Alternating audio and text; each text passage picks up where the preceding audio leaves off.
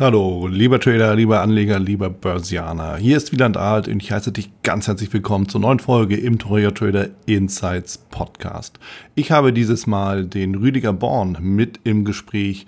Ja, Rüdiger Born vorzustellen erübrigt sich wahrscheinlich für die allermeisten und dementsprechend will ich gar nicht lange zögern und direkt ins Gespräch reingehen. Der Handel mit Futures, Forex und CFDs birgt hohe Risiken und ist nicht für jeden Trader geeignet. Ein Trader kann möglicherweise mehr Geld als das eingesetzte Kapital verlieren. Risikokapital ist das Geld, das bei dessen Verlust keine Änderung der Finanzsituation mit sich bringt, bzw. keinen Einfluss auf das Leben des Betroffenen entfaltet. Für den Handel sollte nur Risikokapital verwendet werden. Anlagerfolge in der Vergangenheit sind keine Garantie für Anlagerfolge in der Zukunft. Die von der Trader School im Rahmen des Kursangebots vorgestellten Analyse, Marktkommentare, Meinungen durchgeführten Transaktionen sind keine Beratung oder Wertpapierdienstleistung im Sinne des Wertpapierhandelsgesetzes und stellen kein Angebot und keine Aufforderung zum Kauf, Halten oder Verkauf von Wertpapieren, CFDs oder Derivaten dar. Sie sind lediglich Lehrmaterial und dienen ausschließlich der Vermittlung der jeweiligen Inhalte des Kursangebots. Die Trader School übernimmt deshalb keine Haftung für vorgestellte Meinungen, Analysen, Strategien oder andere Informationen. Besucher der Website, Hörer des Podcasts und Teilnehmer des Kursangebotes von der Toria Trader School, die aufgrund des veröffentlichten Inhalts Anlageentscheidungen treffen und oder Transaktionen durchführen, handeln in vollem Umfang auf eigene Gefahr und auf eigenes Risiko.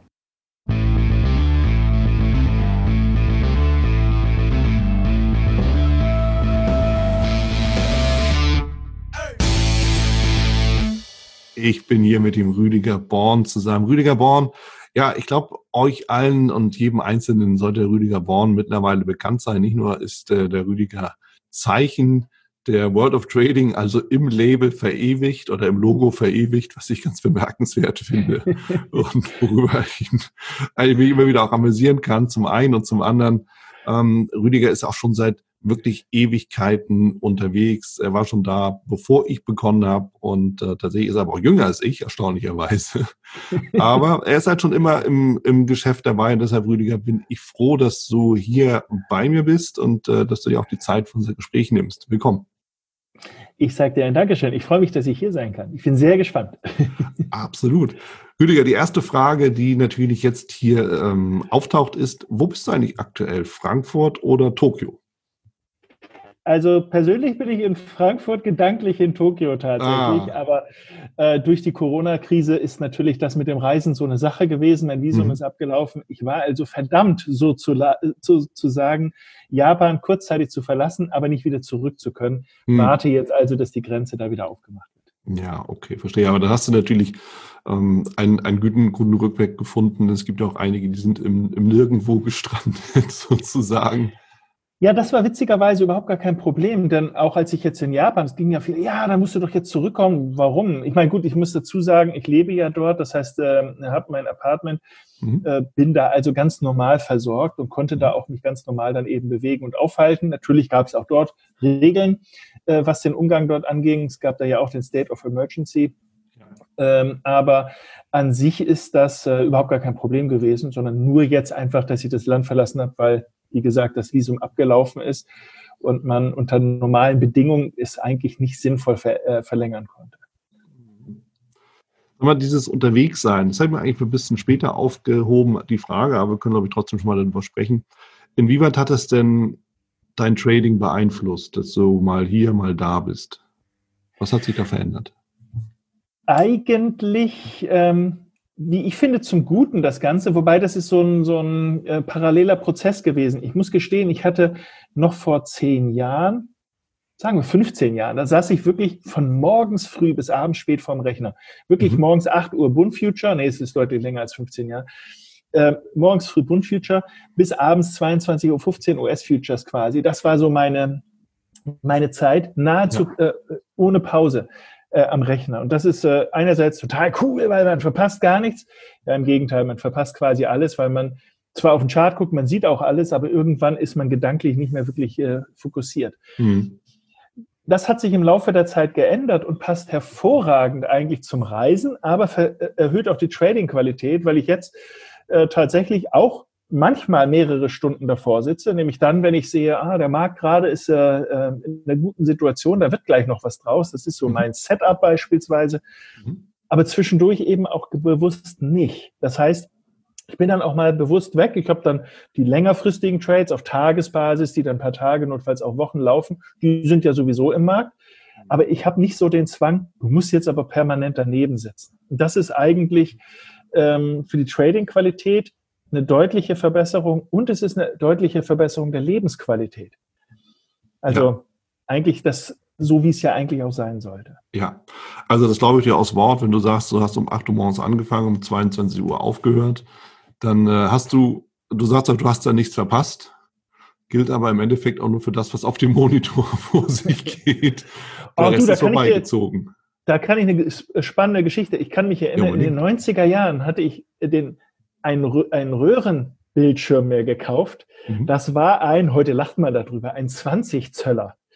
Das war, das war Wahnsinn. Das war absolut unvorstellbar. Und dann habe ich mir, ich glaube, nicht, es haben zwei oder drei, es haben ganz wenige haben gefehlt, alle DAX 30 Titel da drauf gemacht. Und ich konnte alles sehen. Und wie geil war das denn? Mhm. Live dabei zu sein. Und hat man gesehen, ah, jetzt laufen, laufen die. Ah, und guck mal, die auch. Und die auch noch. Mhm. Getradet habe ich gar nichts, weil ich so begeistert war. Ich, ich ja, mache ich jetzt den, mache ich den, weil man dann ja nicht fokussiert ist. Ja, dann, dann, war man voll mit dabei, aber es bringt einem nichts. Ja. Und deshalb ist das nichts zu verpassen, wenn ich ehrlich bin, gar nicht so wirklich sinnvoll, sondern lieber auf ein paar Sachen fokussiert.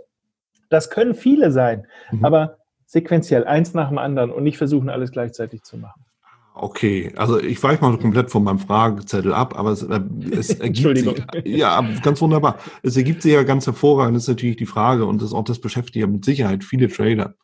Was guckt oder was kommt auf meinen Bildschirm? Wirklich die gesamte Range an verfügbaren Titeln, damit ich eben auch wirklich, naja, sagen wir mal, ein paar Forex-Werte, nochmal ein Gold, dann vielleicht nochmal ein Bitcoin, dann nochmal zwei, drei Futures oder Indizes, wie auch immer. Ist es das wirklich oder so wie ich dich rausgehört habe, habe ich, keine Ahnung, zwei Bildschirme und habe jeweils auf jedem Bildschirm zwei Charts Thema erledigt. Wie, was, wie siehst du das? Also das hängt natürlich extrem vom Handelsansatz ab, wie man das mhm. macht. Ich habe jetzt äh, für mich äh, das so organisiert, dass ich quasi nie, wenn ich etwas sehe, sofort reingehe. Ich halte das auch nicht für sinnvoll, weil man entweder unter Stress ganz schnell eine Entscheidung fällen muss mhm. und das ist häufig ja nicht die richtige.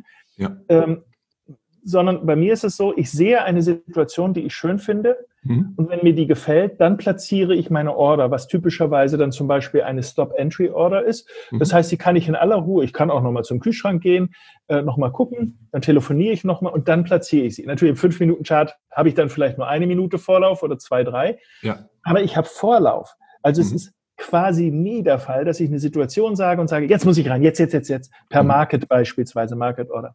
Mhm. So habe ich also Zeit, mir Sachen anzugucken und mich darauf vorzubereiten. Und ich kann bei meinem Handelsansatz erkennen, ähm, wenn jetzt nichts ist, zum Beispiel wenn ich jetzt aktuell gerade auf den Chart gucke, sehe ich, kann ich hier im Moment gar nichts machen, weil mhm. ich brauche eine bestimmte Korrekturbewegung oder Bewegung und die muss ja ein gewisses Ausmaß haben, eine gewisse Länge.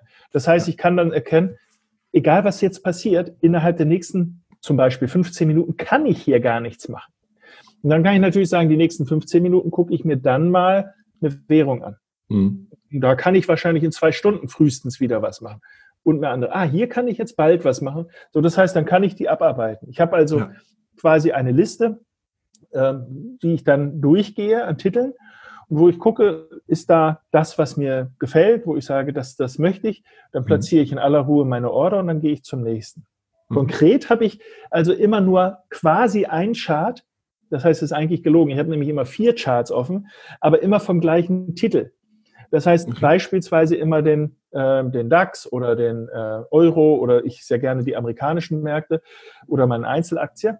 Immer nur ein Titel, aber den in verschiedenen Zeitebenen, damit ah, okay. ich sehen kann, was macht der übergeordnet mhm. und was macht er jetzt gerade im Feinbereich. Mhm. Klar, wenn man jetzt sagt, ich handle immer nur einen, einen Markt, dann ist das nicht so notwendig, weil den kennt man dann wirklich ja auswendig. Aber wenn ich zwischen Hunderten von Märkten hin und her switche oder selbst bei Dutzenden würde ich das empfehlen, ist es immer noch mal gut.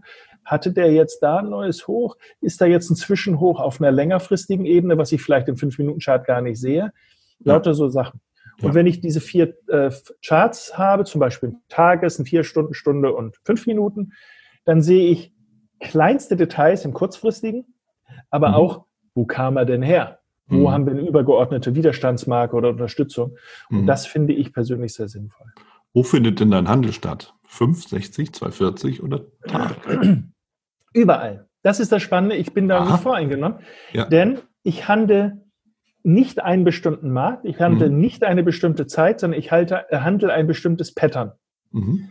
Das heißt, ähm, wenn eine bestimmte Bewegung im Markt auftritt, dann sage ich mir, die nehme ich mit. Ja. Ähm, das würde theoretisch, praktisch machen wir das äh, so nicht mehr. Ich habe das lange Zeit gemacht, bis runter in den 10-Tick-Chart gehen beispielsweise. Ich habe das früher tatsächlich im 10-Tick-Chart, sieht man diese Verhaltensmuster genauso. Ja. Aber da muss man wirklich schnell natürlich sein. Aber sie gelten eben auch nur 10-Tick-Chart-mäßig, ne? Richtig, also dann ja. ist das Ziel natürlich auch dann innerhalb der nächsten, was weiß ich, was zwei Minuten am Ende schon erreicht. Klingt natürlich super, weil man sagt, ja geil, schneller Geld verdienen geht ja gar nicht. Das Problem ist, der Wirkungsgrad lässt nach, weil natürlich mhm. sowas wie äh, Slippage und Spread, also kleine Unterschiede zwischen An- und Verkaufgebühren, eine mhm. höhere Rolle spielen. Und äh, auch natürlich die Fehlerhaftigkeit. Je kürzerfristig man Trades platzieren muss, desto äh, fehleranfälliger ist es quasi bei der Ordereingabe. Das ist halt so. Ja. Und ähm, das macht es dann weniger äh, attraktiv, das ähm, äh, so umzusetzen aus meiner Sicht. Deshalb mhm. machen wir das so nicht mehr. Mhm. Theoretisch würde ich das auch im Monatschart handeln, aber da ist es mir umgekehrt zu langweilig. Ähm, das dauert mir dann zu lange, so dass wir das dann entsprechend auch nicht. Ja, und also gerade bei, bei Tag gehe ich auch mit. Tag kannst du tatsächlich mit den gängigen Finanzinstrumenten handeln, je nach Kontogröße. Aber was darüber geht, ja, also das heißt, wenn du eben wirklich über Woche gehst, beispielsweise, dann bist ja. du ja, wenn du nicht wirklich institutionell bist, Goldman Sachs oder sonstige, ähm, dann bist du ja schon auf Hebelprodukte im Sinne von Knockouts angewiesen. Also so würde ich es beispielsweise dann angehen, beim Monat sowieso. So, ja. aber das können durchaus lukrative Punkte sein, denn ähm, genau wie du ja auch sagtest, wenn du im Tick-Chart unterwegs bist oder 10 Tick oder 5 Minuten oder wie auch immer, also intraday, je kurzfristiger, umso unsauberer ist das ganze Geschehen natürlich auch, weil ja alles Mögliche an Bewegung ja da reinfällt. Und es wird nun mal abgebildet, wenn, wenn, wenn Öhmchen irgendwie drei Aktien kauft oder verkauft oder das Konfirmationsgeld oder was auch immer, dann eben so passiert, weil entweder gerade Liquidität gebraucht wird oder vorhanden ist und der ganz normale Handel stattfindet, aber ohne jetzt irgendwelche Strategie, sondern halt, wie das eben so ist. So, aber wenn ja. du halt im Monatschart was siehst, ja, beispielsweise hast du den gleitenden Durchschnitt 200, du hast eine Abwärtsbewegung am gleitenden Durchschnitt 200, siehst du eine schöne Hammerkerze, feines Teil. so.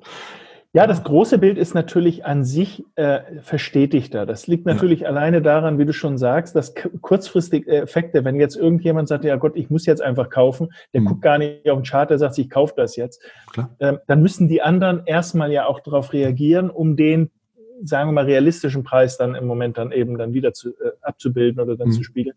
Mhm. Der Effekt ist natürlich unsauberer äh, im ganz kurzfristigen Chart. Da kann sowas mal passieren, auch durch äh, ähm, Hochfrequenzhandel, durch automatisierten ja. Handel, wo man dann einfach sagt, da passiert ja jetzt mal eben was.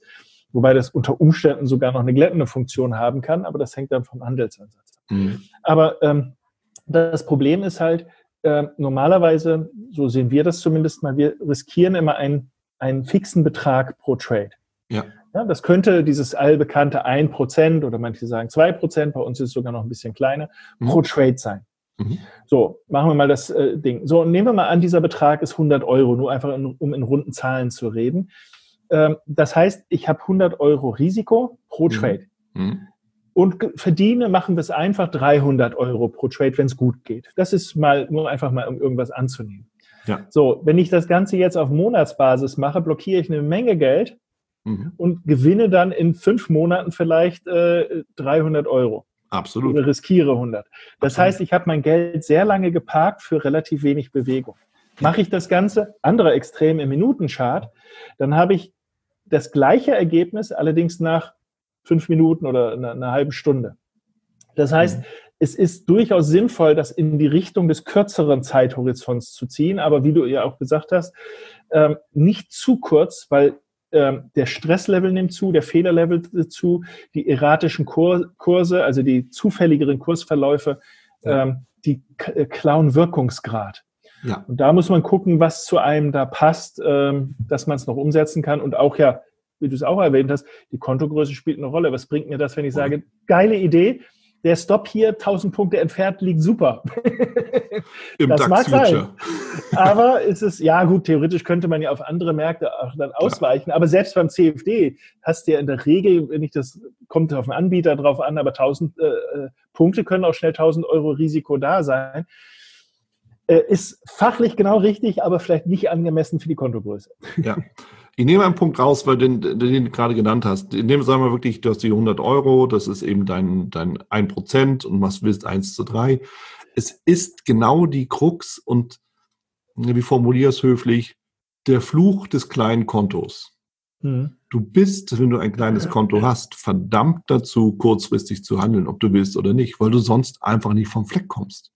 Jetzt darf kurzfristig bitte jeder für sich selbst definieren, aber eins ist, glaube ich, ja. sicher, Woche und Monat gehören nicht dazu. Hast du aber ein großes Konto, dann gehst du natürlich nicht mit 100 Euro rein, sondern sagen wir mal mit, keine Ahnung, 1000 oder 10.000, je nach Kontogröße. Dann sieht ja. die Sache aber schon wieder anders aus. Diese 10.000 würdest du aber niemals riskieren, wenn du im Minutenchart unterwegs bist.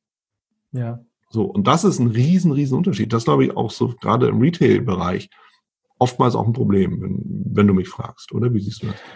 Ja, das ist äh, definitiv richtig. Das ist ähm, da die richtige Balance zu finden, ist ähm, schon relativ schwer. Allerdings, mhm. Wenn man sich ein bisschen damit beschäftigt, die Möglichkeit gäbe es ja schon, ähm, Knockouts beispielsweise, ja. ist jetzt äh, zumindest mal eine Möglichkeit oder eine Option oder Optionsschein, ja. wenn man nicht anders kann, mhm. ähm, äh, da eben zu nehmen, weil man die Möglichkeit eben hat, auch ähm, gegebenenfalls zu sagen, okay, wenn da im Großen diese Bewegung wirklich lostritt, ähm, dann bin ich mit dabei, aber ich mhm. blockiere nicht besonders viel Geld. Ja. Das ähm, geht also schon. Ich finde sogar eigentlich die Mischung aus beiden gut. Ja. Also wir mischen bewusst immer äh, kurze Zeitebenen mit längeren Zeitebenen, um die Diversifikation sozusagen im Trading zu haben. Denn mhm. machen wir uns nichts vor, wir liegen ja auch nicht immer richtig, überhaupt nicht. Und es kann sein, dass wir einen Nachmittag nur Schlons machen, also nur Verluste. Mhm. Ja, aber auf Tagesebene machen die Trades dann vielleicht Plus und gleichen das bis zu einem gewissen Grad aus oder überkompensieren im Idealfall. Mhm. Also äh, insofern verschiedene Zeiten parallel zu haben, nimmt auch eine Menge Stress weg. Auch emotional, weil man ja immer noch sagt, ach, jetzt bin ich ja ausgestoppt worden. Ja, aber ich habe doch noch die Aktie oder diese Position und die läuft ja ganz gut. Und schon fühlt man sich gleich besser, mhm. weil man, sagen wir mal, ein Pfund dagegen hat. Ja. Aber tatsächlich muss man sich leider dafür ein bisschen Mühe geben, ähm, denn äh, man kann es nicht eins zu eins dann, oder mache ich das, was ich im Kleinen habe, im Großen mit meinem kleinen Konto. Das funktioniert so dann natürlich nicht. Klar, klar. Weil dann hast du nämlich für diesen Punkt, du hast Geld blockiert, mittel- und langfristig, hast dann eben nicht entsprechende Mittel, um kurzfristig zu agieren und zu handeln und dann bist du selber blockiert. Ja, so. Das ist natürlich dann auch so eine Sache. Du sagst, ähm, du hast natürlich dann Positionen mittel-, lang-, kurzfristig handelst du das im gleichen Wert? Denn es würde ja zum Beispiel auch bedeuten, dass du, sagen wir mal, auf Tageschartbasis bist du long, weil der Markt eben einfach ansteigt, du hast dein Einstiegssignal für Kaufkurse bekommen. Du bist vielleicht dann im 60-Minuten-Chart, bist du im Stundenchart, bist du dann eben short, weil die Korrektur von dir mitgehandelt wird. Und in fünf Minuten bist du noch nicht ganz sicher, ob die Seitwärtsbewegung dann jetzt nach oben oder nach unten durchbrochen wird. Kann ich mir das also vorstellen oder wie sieht es bei dir aus dann?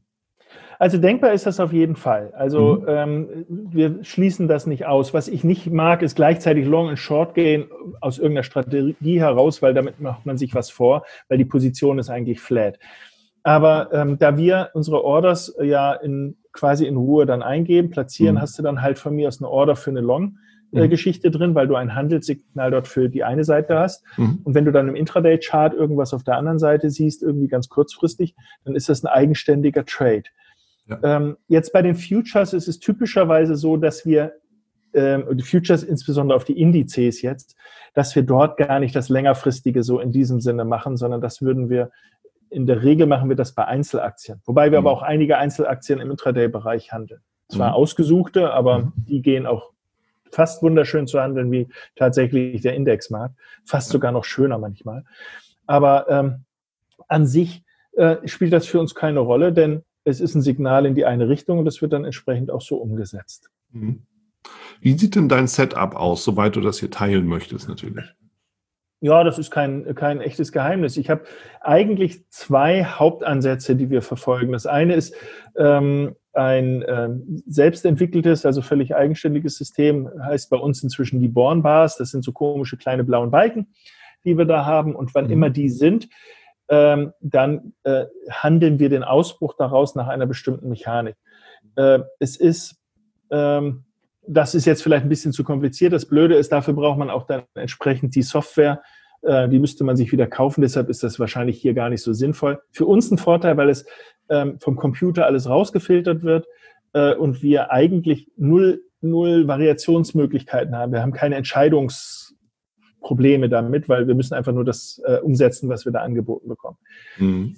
Ein anderer Ansatz, und den liebe ich mindestens genauso, das ist äh, eine Kombination aus sowas wie Elliott-Wellen. Mhm. Wer jetzt sagt, Elliott-Wellen sagt mir nichts oder will ich nicht, man kann auch sagen Verlaufsmuster. Das heißt, wir bewerten, ist eine Bewegung sehr stark. Das kann man optisch sehr einfach. Jedes dreijährige Kind, wenn man ich frage, welche Seite war schneller unterwegs oder stärker unterwegs, würde sagen, ja, die da. Ja. Ähm, und äh, sowas wie Fibonacci, also dass man ähm, bestimmte Rückläuferniveaus klassifiziert. Es geht mir dabei gar nicht mal so sehr auf eine bestimmte Fibonacci-Marke. Das ist manchmal, also das sind diese komischen Linien, die man einzeichnet als Retracement-Niveaus. Ähm, hier muss ich das nicht erzählen, aber falls jemand jetzt mal äh, ganz frisch mit einsteigt dabei, das sind äh, so horizontale Linien, die da drin sind. Mhm. Äh, wenn mehrere eng beieinander liegen, wir sagen Cluster dazu, dann kann der Kurs ziemlich pünktlich da auch tatsächlich abdrehen. Aber es geht auch darum, einfach diese Größenverhältnisse, wenn bestimmte Minimumrücksätze erreicht werden, dass man dann sagen kann, okay, äh, von dort, wenn der Kurs jetzt dreht, steigen wir dann entsprechend wieder ein. Eigentlich sehr, sehr einfach. Es ist wirklich, wenn man das Auge ein bisschen trainiert hat, wir sagen immer Augentraining dazu, mhm. äh, wenn man das gemacht hat, es brennt sich dieses Verhaltensmuster so in die Netzhaut ein und man sieht das in allen Zeitebenen, ja. in quasi allen Charts es ist eine wahre Freude, weil man immer eine Idee hat, was man macht. Das ist äh, für mich ein sehr, sehr schöner Ansatz, hm, wie ich also, finde jetzt. Aber also hört sich so an, du handelst dann eher trendfolgend mit den Wellen. Also dem Impuls. Also bei Elliott Waves, wir sprechen ja von Impuls und Korrekturwellen. Ja. Ja, und Impuls ist eher in die Trendrichtung, die übergeordnete Trendrichtung dann zu sehen. So, das heißt, äh, mit dem Rücksetzer, Pullback, Fibonacci, einfach die Linie zu sehen, wo ist es wahrscheinlich, dass einfach die Korrektur beendet ist und der Markt einfach in die Richtung weiterzieht, die er vorher auch schon mal eingeschlagen hatte, dann setzt du an und suchst einen Einstieg. Richtig. Und du mhm. hast es sehr schön gesagt. Eigentlich, ich sehe mich als ein Trendfolger, weil ich immer diesen ersten Impuls abwarte, um zu sagen, überzeugt mich, Leute. Ich will sehen, dass ihr was drauf habt. Und mhm. ich sage dann die schwache Seite, den Rücksetzer, die Korrektur, so von wegen, ich will sehen, dass die anderen schon aufgegeben haben. So, das ist mein Ding. Manche sagen aber, aber du handelst doch gegen den übergeordneten Trend. Mhm. Ja, weil ich dann ja vielleicht in einer Abwärtsbewegung war vorher, mhm. mhm. jetzt einen ersten Aufwärtstrend. Damit bin ich häufig sehr früh in einem neuen Trend, nämlich wenn der sich gerade etabliert auf einer kleineren Zeitebene.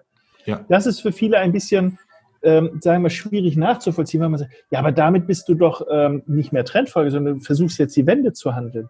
Ja, die Wende würde ich gerne mitnehmen, aber immer erst, wenn sie sich durch einen kleineren, sehr starken Impuls äh, bestätigt hat. Also insofern, goldrichtig gesagt, ähm, ich sehe mich als ein Trendfolger. Ja. Interessant ist natürlich dabei, wenn wir über die Zeitfenster reden, es ist komplex, ne, sich das mal so ein bisschen auch vorzustellen. Aber dass wir uns immer mal klar machen können, im Endeffekt der Hand, der läuft ja ohne Unterbrechung. Ja, alles das, was ja. wir als Zeitfenster setzen, ist ja reine Willkür. Ja. Um das, um den Wahnsinn irgendwie mal zu klassifizieren, der da vor sich geht. Jetzt aber mal so sehen, ähm, ja, natürlich, wenn du in einem Zeitfenster X einen Trend identifizierst, dann ist es der Trend in diesem Zeitfenster. Und er geht eben so lange, wie er geht. Punkt. Und da hast du genau diese Sachen. Der Markt geht in diese Richtung. Und es kann natürlich sein, dass du sagst, hey, das ist ein super Aufwärtstrend. Schaltest du eine Stufe höher, ist dieser super Aufwärtstrend im Endeffekt nur die Korrektur des vorangehenden, übergeordneten Abwärtstrends. Und damit bist du, und das ist einfach der Punkt, dazu verurteilt, deine Gewinne rechtzeitig mitzunehmen, weil du sonst ganz schnell auf der falschen Seite stehst. Korrekt? Sehr, sehr gut gesagt, sehr gut. Ich bin nämlich ein klassischer Gewinnmitnehmer. Das finde ich gut. Es, ähm, ich, äh, wenn ich das, was ich haben wollte, kann ich einigermaßen gut quantifizieren, eben aufgrund dieser Größenverhältnisse. Mhm. Aber wenn ich das bekommen habe, dann sage ich mir, Dankeschön, das wollte ich, das habe ich gekriegt. Hoffentlich nicht immer, aber hoffentlich dann gekriegt in dem Fall. Aber dann kann ich schlecht sagen, ja, aber vielleicht geht es noch weiter, weil das, wie du sagst, sich ja eben gegen das vielleicht übergeordnete Bild dann richtet. Mhm. Jetzt gibt es manchmal die Situation, dass kleine und große Bilder sich, wir sagen dazu, synchronisieren lassen, sodass man dann sagen kann, hey, ich kann quasi die untergeordnete Idee in die übergeordnete Idee mit reinnehmen. Und das ist der mhm. Punkt, wo ich dann auch sage, der Trade vielleicht stopmäßig, einstiegs- und stopmäßig das kleine Bild, mhm targetmäßig, aber das in gleiche Richtung liegende übergeordnete Bild. Mhm. Was dann natürlich in manchen Fällen, das kommt nicht immer vor, überhaupt nicht, aber in manchen Fällen dann einen Riesengewinn vielleicht dann erlaubt, weil man dann sagen kann, ey geil, das Ding läuft ja noch einen Kilometer. Mhm. Weil es passt. Aber ganz häufig passt es auch nicht, wo ich dann auch ganz klar sage, Gewinn mitnehmen.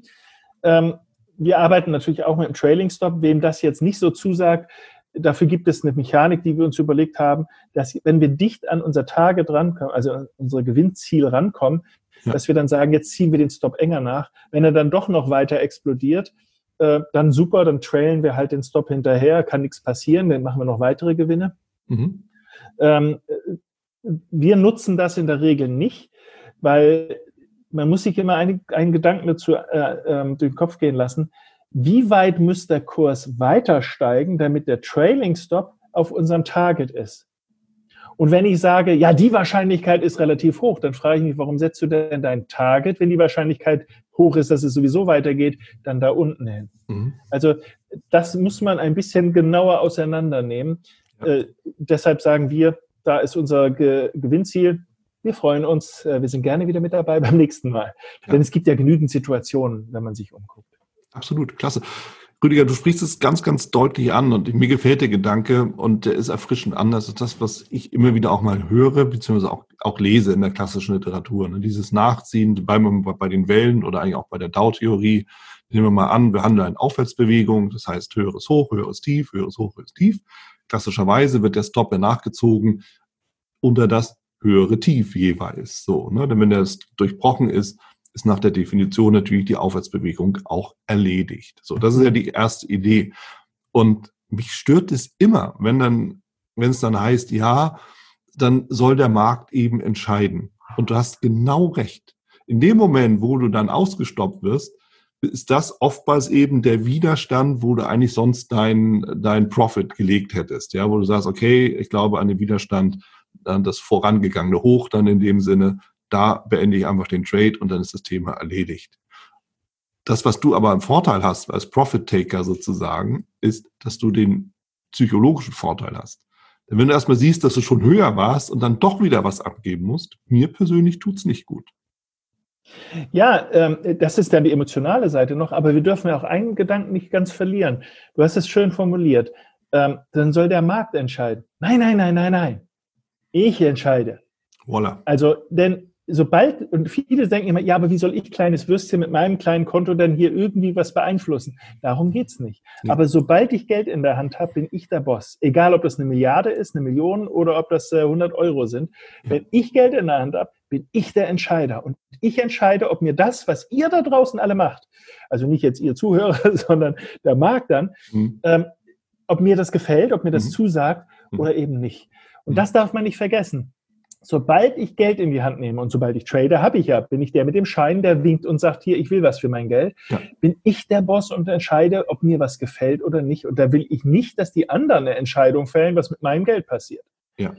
Ist natürlich ein bisschen eine, äh, eine Typfrage auch, aber das Emotionale, wie du schon richtig sagst, spielt da auch eine ganz große Rolle mit rein. Und mhm. wir dürfen nicht vergessen, wir sind als Trader, auch als kleiner Trader, keine Bittsteller, keine Leute, die Hoffnung haben müssen, dass hoffentlich die Großen das so machen, wie wir wollen. Nein, nein, nein. Ich entscheide. Und entweder ihr macht das genauso, wie ich das will, oder ihr könnt mich mal und ich ziehe mein Geld wieder raus. Und genau das ist es.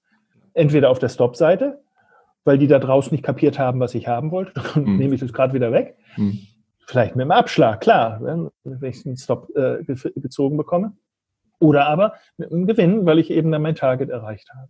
Ja, schönes Selbstverständnis, weil es ist genau das. Nee, wir sind, wir bestimmen. Jeder Einzelne. Wir bestimmen, was passiert mit dem Geld. Das müssen wir uns ja. natürlich vorher überlegen. Richtig. Aber ja, wir sind Entscheider. Wir entscheiden darüber, wann wir eben aussteigen, wann wir die Reißleine ziehen. Und mir gefällt der Gedanke, ähm, dann eben wirklich die hundertprozentige Kontrolle zu haben, weil es eben genau das ist. Denn der Punkt ist, psychologische Sicht, in dem Moment, wo ich ja die Kontrolle habe, bin ich auch nicht Opfer. Sehr schön formuliert. Es geht, viele äh, fassen ja auch Trading wie eine Wette auf. Mhm. Und es ist aus meiner Sicht ein falsches Selbstverständnis. Das wäre etwas, ja, dann entscheidet der Markt, dann wird extern wird entschieden, was passiert. Mhm. Als Händler muss ich aber immer die Entscheidung fällen. Es ist mein Ding, was passiert. Und ob ich da reingehe oder nicht. Und das, äh, dieses Selbstverständnis ist für mich ein ganz entscheidender Punkt auch gewesen, meinen Handelsstil komplett zu ändern. Aus der ich sage mal, vorprofessionellen Phase, wo ich dann einfach auch gesagt habe, na, ich bin Spielball, aber ich gucke mal, dass ich immer irgendwie oben schwimmen kann. Hm. Äh, und der, nein, nein, ich bin Händler, ich bin hier der Entscheider und ich entscheide über Risiken und äh, Chancen und ich will das dann auch genauso eben umgesetzt bekommen. Und dann kommen wir dann schnell in den Bereich auch Statistik oder Wahrscheinlichkeiten. Mhm. Denn wir alle wissen, das ist ja ähm, ähm, häufig die Frage, wie, wie fällt man denn jetzt seine Entscheidung? Charttechnik beispielsweise, fundamental und so weiter. Und äh, ist das zufällig, was da passiert oder ist es das nicht? Wie kann man das machen? Und das ist ein Bereich, der extrem wichtig ist für Händler, das nachzuvollziehen. Ansonsten bin ich kein Händler, bin ich nicht der aktive Part, sondern bin ich nur der Spielball, mit dem etwas passiert. Und genau das ist nicht das, was in einem Beruf passieren sollte, auch nicht beim Beruf des Händlers. Ja, ja, also ist richtig, Spielball wollen wir in keiner Lebenssituation sein. Beruflich, privat ist es eher äh, keine gute Idee, Spielball zu sein. Lass uns mal ganz nach vorne schauen oder ganz zurückschauen vielmehr. Wie war eigentlich so dein Einstieg ins Business als Trader? Wie bist du dazu gekommen? Ja, ich muss gestehen, ich äh, hatte die Frage vor kurzem gestellt bekommen. Was war denn eigentlich dein erster Titel, den du gehandelt hast? Ich kann es gar nicht sagen. Es war ein DAX-Titel. Ich habe das bin damals mit aufgesprungen, hatte dann gesagt, hier, ich lege mhm. auch nochmal 200, 300 Euro. Äh, D-Mark waren das noch. Das war, ja. da war ich noch Schüler, hatte gar kein eigenes Konto und habe gesagt, darf ich mal ein bisschen mitmachen. So und ähm, das war so ungefähr mein Einstieg. Mein eigentlichen Einstieg, den kann ich klar sagen, das war äh, im Frühjahr äh, 1993, denn da hatte ich dann Internet. Da bin ich an die Uni gekommen, hatte dann zu Hause äh, Internet, mhm. damals noch mit so einem Modem, das äh, ganz hässliche Geräusche gemacht hat und konnte mich dann eben einwählen und hatte die Möglichkeit dann auch intraday selber ähm, äh, Trades zu platzieren. Und das war mein Intraday-Start und wo ich nicht mehr dann zur Bank wackeln musste, äh, so heute noch ausführen. Äh, so, das war ja äh, noch eine ziemlich harmlose Zeit, wenn man ehrlich ist. Aber 93 äh, Februar ging das los bei mir. Okay. Und seitdem bist du dabei geblieben, ohne Wenn und Aber? Ohne Wenn und Aber. Ich hatte äh, ja eigentlich, das war dann während der Studienzeit, eigentlich wollte ich noch Richtung Steuern gehen, hatte auch in einem Steuerbüro dann parallel gearbeitet in Semesterferien. Mhm. Und dann fiel mir irgendwann auf, shit, ich habe jetzt hier mehr Geld verloren, weil ich nicht am Markt geguckt habe, als ich in den Semesterferien verdient habe. Und habe ich gesagt, jetzt muss ich eine Entscheidung irgendwann mal fällen. Und dann habe ich dann gesagt, okay, äh, mir hat das durchaus Spaß gemacht. Es war auch ein tolles äh, Umfeld dort, also sehr tolle Leute. Ja. Ähm, aber da musste ich eine Entscheidung fällen und dann habe ich gesagt, okay, dann machst du halt das. Und dann ja. habe ich dann ähm, irgendwann auch relativ schnell meine erste Firma gegründet. Das war ganz harmlos, nur noch damals GBR mit ein paar Leidensgenossen, dass wir uns dann aber besser organisieren konnten. Mhm. Und äh, weil damals Short und das alles noch nicht so einfach möglich war, dann auch ganz schnell dann auch eine GmbH, äh, weil als Firma ging das dann damals auch schon, dass man dann Derivate, also Futures und Optionen handeln konnte. Privat war das in den 90ern äh, nicht möglich so. Und äh, so ist das dann wirklich Schritt für Schritt dann immer weitergelaufen. Ja, und jetzt hast du ja, du hast eine Vermögensverwaltung, was und bist im, im Hochgeschwindigkeitsbereich unterwegs. Was genau machst du denn eigentlich alles tatsächlich? Ja, das ist das Interessante. Viele sagen, ja, und dann macht er auch noch Webinare. Das kann doch alles nichts sein, wenn er das macht. Ähm, aber ich muss sagen, es ist, ja, es ist aber, eigentlich ist Trading, das klingt jetzt doof, wenn ich das so sage, aber eine total langweilige Angelegenheit. Warum? Weil, was soll ich denn machen? Ich habe meinen Handelsansatz und den muss ich eins zu eins umsetzen. Da kann ich nicht sagen, oh, heute mache ich das mal so und dann habe ich. Nein, das ist der Handelsansatz, ist wie Radfahren. Es ist immer das Gleiche. Das Spannende beim Radfahren ist nicht, dass ich immer das Gleiche mache, sondern dass ich in einem anderen Umfeld mich bewege. Nämlich, dass ich mal über Land, mal in der Stadt oder was weiß ich wie unterwegs bin. So ist es auch beim Traden. Es ist schon spannend, mal jetzt die aktuelle Marktphase ist mega cool, wenn man ehrlich mhm. ist. Allerdings auch, was wir vorher hatten, das hat so seine, seine Reize. Ähm, allerdings fesselt einen das eben nicht so, dass man wirklich 24 Stunden äh, jeden Tag da dran sitzen muss. Und dann ist es schön, sich immer noch mit der Materie zu beschäftigen, weil die begeistert mich enorm. Mhm. Aber nicht immer händisch exakt das Gleiche zu tun. Und so kam es eben, dass wir anfänglich mal gefragt wurden, Mensch, hättet ihr nicht auch Lust, ein bisschen Informationen dazu rauszugeben? Dann haben wir auf einer Webseite über Derivate dann geschrieben äh, und so weiter. Und dann sind wir angesprochen worden, Mensch, habt ihr nicht auch ein Ausbildungsangebot? Nee, wir haben kein Ausbildungs, wir traden für uns, fertig. Ja, wir müssen doch irgendwie was anbieten. So, und da ich derjenige war, der am schnellsten gesprochen hat, dann hieß es, ja, dann machst du das. Und äh, so ging das dann los. Und mhm. aus der Geschichte kam irgendwann die Vermögensverwaltung. Das war nie Plan von uns. Wir haben nur unser eigenes Geld verwaltet. Aber ihr müsst das doch hier ja, dürfen wir ja gar nicht. Ja, dann müssen wir eine Firma da aufmachen. Ja, okay. Und so ging das dann irgendwie ein Schritt nach dem anderen. Und äh, weil ich ja auch umtriebig bin und äh, super interessiert da drin, im Laufe der Jahre oder Jahrzehnte ja auch viele Leute kennengelernt habe, kommt man dann mit komischen Projekten dann auch in Berührung. So war es auch mit dem Hochfrequenzhandel, was für mich ähm, von der Technik her auch absolutes Neuland war, aber sagen wir mal, von dem, was der Markt, was äh, die Kontrakte und das Ganze angeht, natürlich, äh, da kannte ich mich aus und dann war ich eben auch nur Teil eines Teams. Also das ist nicht jetzt ich alleine mache das, sondern ähm, das ist natürlich ein ganzes Team, was damit beschäftigt ist. Jeder so mit seinen Fähigkeiten und, und äh, Fertigkeiten, die dazu sehr unterschiedlicher Art sehr wichtig sind. Also ich kann nicht nur bestätigen, was du sagst. Ähm, es ist natürlich die, die Frage der eigenen Neugierde, des eigenen Wissensdurstes und natürlich auch der Frage, kann ich vielleicht noch ein bisschen mehr lernen, kann noch ein bisschen mehr wissen? Also mein Podcast ist ja auch daraus entstanden, dass mhm. ich mich mal dafür interessiere, wie die anderen das so machen und wie so der Weg war. Und tatsächlich, es gibt auch viele Überschneidungen zwischen uns beiden jetzt, aber auch zwischen vielen anderen Gesprächen, die ich so geführt habe. Und dementsprechend ist es ja auch spannend. Ja, also ja. Es, es ist ein, ein Universum, das sich dem Interessierten öffnen kann, ähm, wo man praktisch eigentlich nie wieder raus muss. das ist das, und das ist das Schöne. Du kannst es immer machen, du kannst es von überall aus machen. Das ist, ja. ähm, du kannst es auf unterschiedliche Art und Weise gestalten. Du kannst es als One-Man-Show, wenn du sagst, ich kann oder muss es eben alleine machen. Du kannst es im, im, in einem großen Team machen. Jeder kann da individuell das für sich passende Lebensmodell und Erfolgsmodell dann eben entwickeln. Mhm. Ja. Es ist allerdings, das muss man sich bewusst sein, schon auch ein Geschäft. Also es ist, nicht so von wegen mal eben sitzen und reich werden. Äh, man muss schon ein bisschen was dazu tun. Aber wenn man ehrlich ist, was kann Schöneres sein, als wenn man sagt, ich bin so begeistert von was, ich will noch mehr dazu hören, lernen, lesen, wie auch immer. Ähm, und äh, mich dann entsprechend dann so weiterentwickeln. Das ist ja eigentlich das Schönste, was einem passieren kann. Ja, hundertprozentige Zustimmung, definitiv. Wo du gerade vom Geschäft redest, ein Geschäft hat natürlich auch immer Ausgaben, Kosten, wie gehst du denn mit Verlusten um, die Kosten und Ausgaben des Tradings? Ähm, das ist für mich ähm, ist ein sehr wichtiges Thema aus meiner Sicht. Äh, für mich sind die, Ver die Verluste Bestandteil des Ganzen. Insofern, äh, da sind wir wieder bei dem, ich bin der Boss mhm. als Händler. Äh, das heißt, wenn ich verliere, habe ich nichts äh, grundsätzlich falsch gemacht, ähm, sondern es ist genau das passiert, was ich wollte. Hä, wie kann das denn sein? Doch, doch. Ich wollte 300, bleiben wir bei den Zahlen von vorhin, ich wollte 300 gewinnen mhm. und ich wollte maximal 100 verlieren. Wenn mhm. ich jetzt 100 verliere, ist genau das passiert, was ich wollte, nämlich innerhalb dieser Spanne liege ich. Verliere ich 150, kann ich sagen, da ist was schiefgelaufen. Ja, weil ich, ich hatte gesagt, 100 riskiere ich dafür.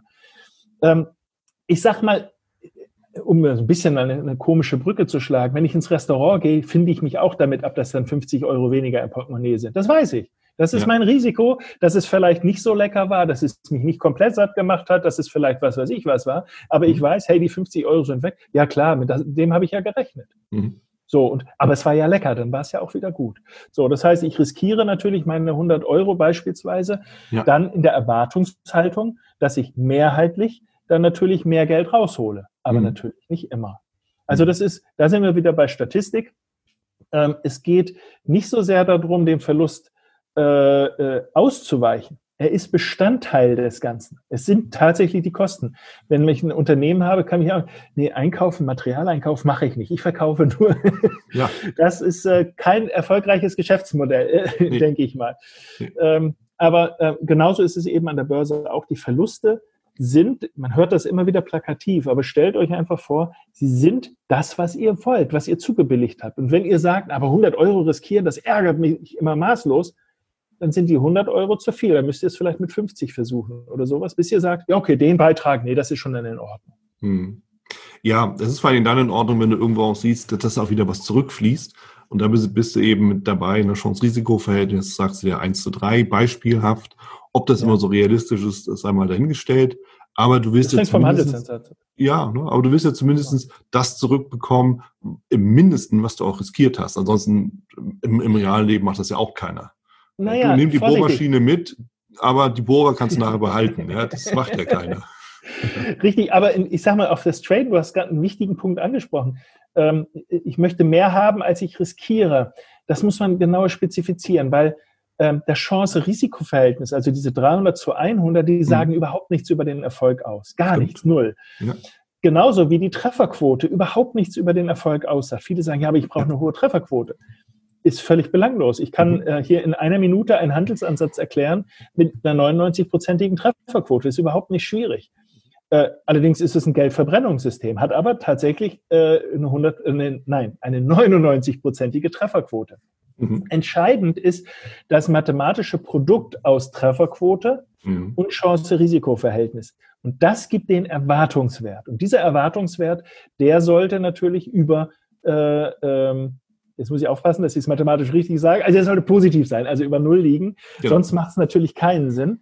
Ähm, aber ich habe zum Beispiel einen Handelsansatz, der hat eine Trefferquote, die äh, sehr, sehr hoch ist.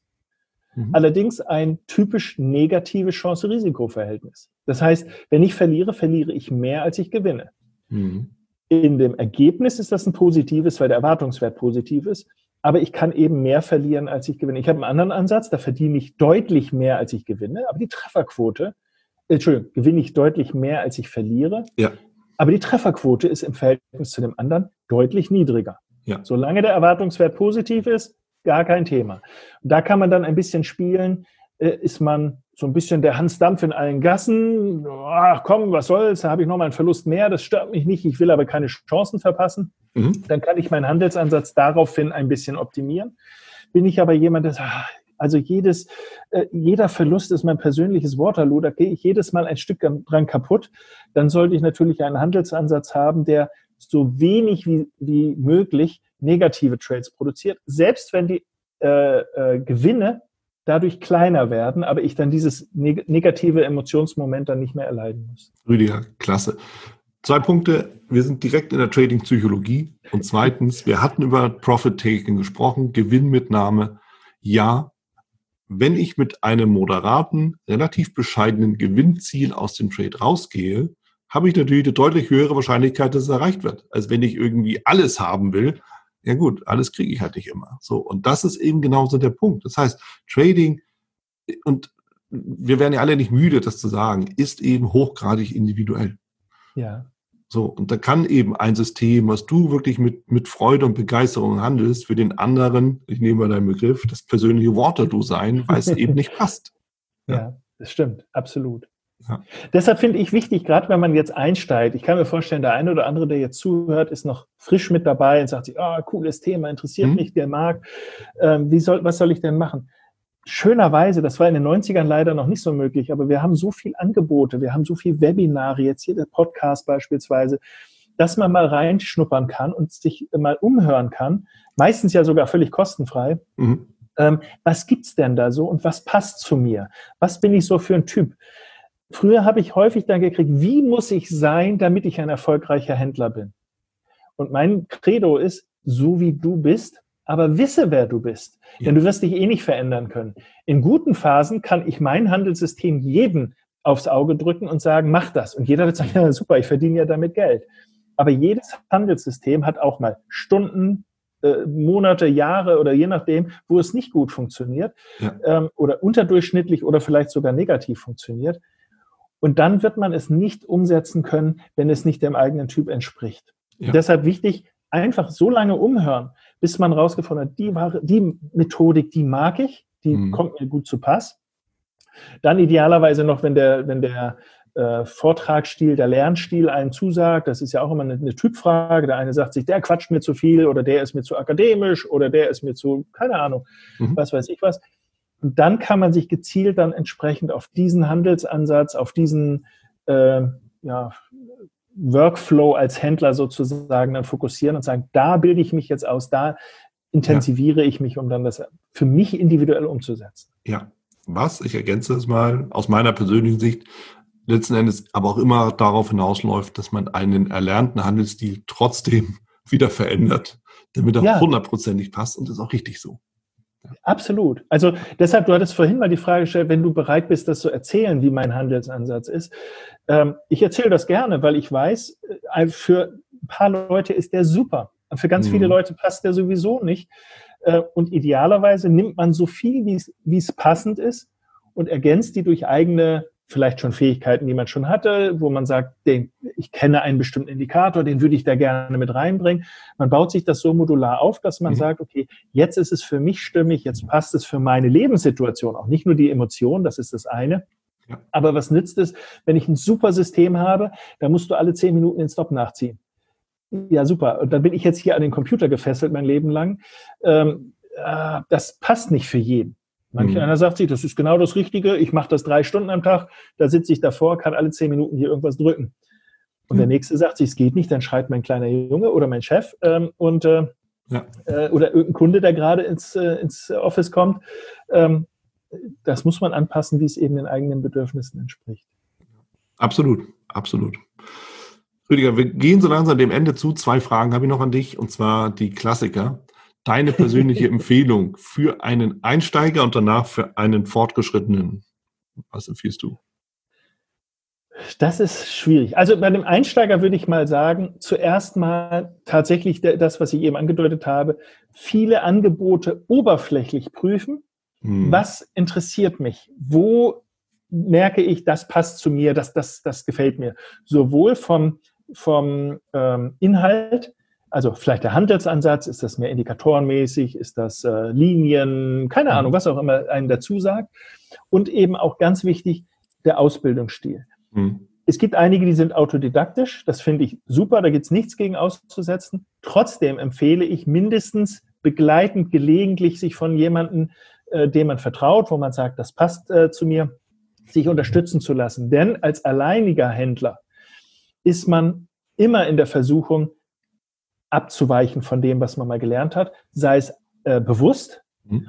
ja, dass man sagt, ah, komm, sieht ja keiner, oder sei es unbewusst, dass man einfach, weil sich irgendwas verändert hat, man abweicht, man hat aber keinen kein Referenzpunkt, keinen Kontrolleur sozusagen, der sagt, ja, vorsichtig, du änderst gerade, was ist das gewollt oder nicht?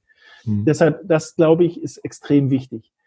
Aber Ausbildung, bitte, bitte niemals Geld äh, in den Markt gehen. Der Markt ist immer der teuerste Ausbilder, den man sich vorstellen kann. Denn der holt sich's wieder, definitiv. Und äh, das ist schade drum, weil ähm, es eigentlich ein sehr, sehr schöner äh, Beruf ist. Man kann wirklich sagen Beruf, also eine, eine, Berufung ist, das zu tun und enorm viele Freiheitsgrade erlaubt. Äh, insofern das nicht vergessen. Für den Professionellen ist ähm, niemals, oder für den, der schon fortgeschrittener ist, mhm. sagen wir mal so, niemals überheblich werden. Es gibt äh, Phasen im äh, Markt, die laufen besonders gut. Dann bitte, bitte nicht zum Überflieger werden oder glauben zu werden im Sinne von, jetzt habe ich es begriffen, ähm, jetzt kann ich die Türen aufmachen und äh, hier richtig Big Money machen und, und alles Mögliche. Äh, früher hat man gesagt, ein bisschen Demut ist gut. Ähm, eine professionelle Distanz zum Markt bewahren, mhm. ist, glaube ich, aus meiner Sicht wichtig. Äh, dass man nicht dann auf einmal anfängt, hey, klasse, jetzt verdiene ich mein Geld, jetzt habe ich aus, aus wenig Geld eine ganze Menge schon gemacht und dann aber alles wieder zu verlieren, weil man sagt, ich bin jetzt der King, ich weiß, worum es geht. Mhm. Das ist ein sehr ein Fehler, den man gerade so als fortgeschrittener in seiner ersten, in seiner frühen Phase sehr, sehr häufig macht. Und das ist kein Problem, wenn man das mit einem 5000 Euro Konto macht. Das kann man notfalls wieder auffüllen. Ist aber blöd, wenn man das mit einem 50.000 Euro Konto macht, weil das deutlich schwieriger ist, da mal eben zu sagen, gut, fliegen wir halt zweimal nicht in Urlaub, dann haben wir das Geld. Klasse. Rüdiger, vielen, vielen Dank für deine ganzen Inputs, Insights, deine Empfehlungen und auch für das Öffnen deiner persönlichen Erfahrungskiste, deines Erfahrungsschatzes. Hat viel Freude bereitet Und natürlich erstmal dir auch alles Gute nach Frankfurt und nach Tokio. Danke. Danke gleichfalls. Hat auch mir Spaß gemacht. Euch allen alles Gute. Das war's auch schon wieder hier im Torero Trader Insights Podcast. Ich freue mich, dass du dabei warst und ich wünsche dir natürlich viel Erfolg bei der Umsetzung der Impulse. Denn äh, wenn wir über Impulse sprechen, dann heißt es natürlich auch für dich, dass du überlegen musst, wie kann ich das in meine persönliche Praxis am besten auch umsetzen, adaptieren und dabei halt eben alles Gute, viel Erfolg. Wenn dir der Podcast gefällt, dann teile ihn auf jeden Fall mit deinen Freunden, Bekannten und all denen, von denen du weißt, dass sie sich für Börsenhandel und Trading interessieren. Hinterlass mir gerne auch eine Bewertung oder schick mir eine E-Mail, wenn du mit mir in Kontakt treten möchtest. Folge mir auf Facebook und vergiss nicht den Newsletter zu abonnieren, der Torero Trader School, um eben immer auf dem aktuellen Stand der Dinge zu sein, was Veranstaltungen, Ausbildung, Schulung, Vorträge oder auch neue Artikel angeht. In dem Sinne freue ich mich aufs nächste Mal gemeinsam mit dir, wünsche dir viel Erfolg, alles Gute, bis zum nächsten Mal bei Torero Trader Insights, dein Wieland Alt.